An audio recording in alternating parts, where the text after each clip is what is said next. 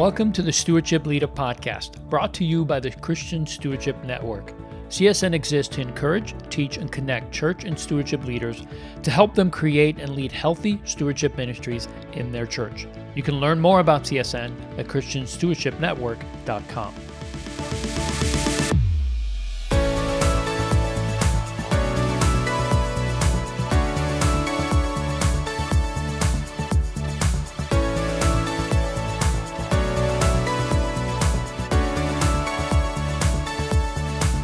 Hey, everybody, welcome to Stewardship Insights, a brief conversation to help you become a better stewardship leader.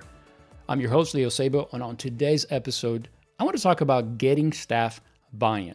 This is something that I hear over and over and over again from all of you that getting staff buy in, from the senior pastor all the way down to the lowest person on the totem pole, so to speak, they just don't get it. They don't get what you do, they're not interested.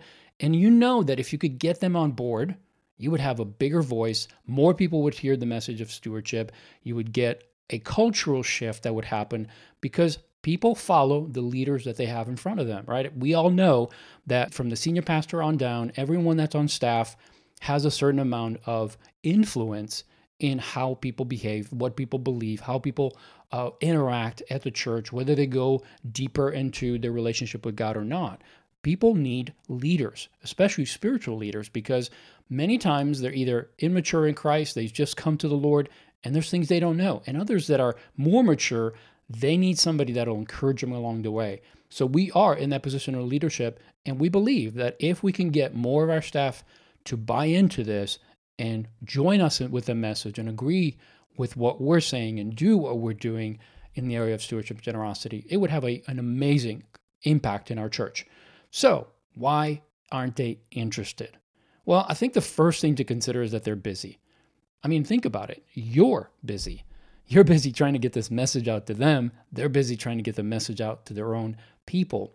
And so we cannot ignore the fact that they're busy. Now, what's important to understand is that they do need your message. Believe it, they just don't know exactly what you're saying. And that's really the second problem. Whatever you're offering and it's not connecting, maybe there's a lack of clarity in the way your core message of the ministry is being communicated. You know, you and I are not selling budgets and spreadsheets, but more often than not, this is what they think we do. I remember a few years ago, I sent a couple of our staff around the staff at Gateway Church and asked if they would ask one question What does stewardship mean to you? And I was shocked at how many people responded in ways that were just completely wrong, completely not connected to the message of our ministry. And what it told me is that we're not doing a good job of communicating with our own staff about what we do. Here we are, this department is trying to reach the world, and yet our own staff was foggy about what we actually offered. Some of them actually said, Well, you guys are about money and budgets. And it's like, no, no, we're about discipleship and we're about life transformation. It's about allowing people to be fully immersed into the gospel and committing everything, their resources and everything to the Lord. And they didn't get that. They didn't understand that stewardship was connected to their life. They thought it was all about money and possessions and things like that. And for many people, they thought, I don't have any debt or I'm not struggling, so that's not relevant to me. And we know that's not true. But if we're not careful on how we craft our message and the clarity that we have in our message, then they're not going to get it. So that's an important aspect. We need to be clear about the core message of our ministry. And then there's one other thing. How do we actually communicate the message? If you don't have staff buy in right now, it's because you are not communicating effectively. Just embrace that. It's not a failure that's going to define you, but it's something that you need to fix. So if you understand that, that right now, the way you're communicating is not working, you have to craft your message differently because what you're doing isn't working. And insanity is doing the same thing over and over, trying to get different results. So let's stop that. Let's find a different way. Here's what I believe is the most effective way to improve your connection with your staff and actually have them buy in. Simply connect individually. So here's what I mean invite them to lunch, get to know them. Start with one. I know that seems counterintuitive because you've got a large staff and it's going to take you forever to reach them all. But listen, the scripture says, Don't despise small beginnings, for the Lord rejoices to see the work begin. Start with one. Trust that God's going to make that and the process and the growth and all of that, that he's in charge of that. All you're in charge of is impacting one person and helping that person. And that person will become a mouthpiece, and then they'll tell someone else, and they'll tell someone else, and it'll grow. God is in charge of growing that influence. Yours is just to be effective in the way you're communicating. And if you try to do it to a group of people, as we all know, if we're sitting in a conference session and we're listening to a speaker for 30, 40, 50 minutes, how much information are we going to retain? What are we going to do with that information? It's a message that does not impact us individually, and we only retain a small part of that. So if you're doing a lot of teaching or you're speaking to the staff and from a megaphone kind of approach, unfortunately, most of them will not do anything with that. So why not start with one? Number two, don't sell them on your ideas and beliefs. Listen to what they need. Ask them about what they're dealing with, what's important to them.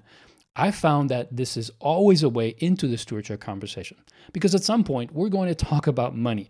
They're going to talk about their lifestyle, their dreams, their goals, which is the stewardship conversation, right? Because stewardship is about our life and how we manage every aspect of our life. So you will have that opening if you just focus on what they need. And then be ready to provide the tools, the coaching, the personal attention necessary to help them. This is where I found is the most important aspect of getting staff buy-in is really committing some personal time with them.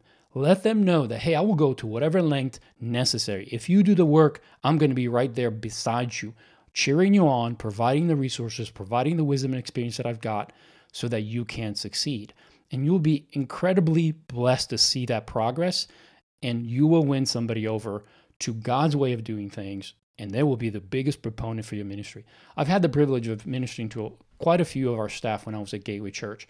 And to this day, these people still call me and want to sit down at different seasons in their life to process through a decision. And I find that such a honoring thing that they would actually look at me and say, "Hey, you helped us, you invested in us, and now we're faced with a maybe not even a difficult decision. Maybe it's just a we're thinking about moving or we're thinking about buying a house and we'd love to get your wisdom on that."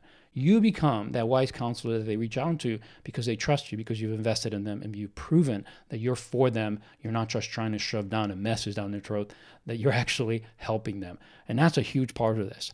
And last, I'll just say this you need to pray. As I said earlier, it's not our part to do all the work, it's our part to do what God has given us to do. And frankly, we just cannot reach the world. That's not our job. Our job is to reach as many people as God puts in front of us. When God opens the door for you to speak to more, do so. But understand when it comes to the staff, this one on one relationship is more effective, I believe. But pray. God is the one that's going to do the work in people's hearts. You do your part, reach out, talk to people, offer an ear, a helping hand with the knowledge and experience you've been given. But don't forget, God changes lives. The Holy Spirit works day and night, and He is the one who will bring about the conviction, the revelation, and the transformation in people's lives. So if you start with prayer, pray before you connect with them, pray during, pray after, and pray often, you will see God do amazing things, more than you thought possible. And you will have a cultural impact, one person at a time. Even if it takes you a long time, it's worth it. So don't forget this part of it. If you want a staff buy in, start with one. Well, thank you so much for joining me for this Stewardship Insights. To learn more and gain access to other Stewardship Insight content, please visit us at ChristianStewardshipNetwork.com. We'll see you next time.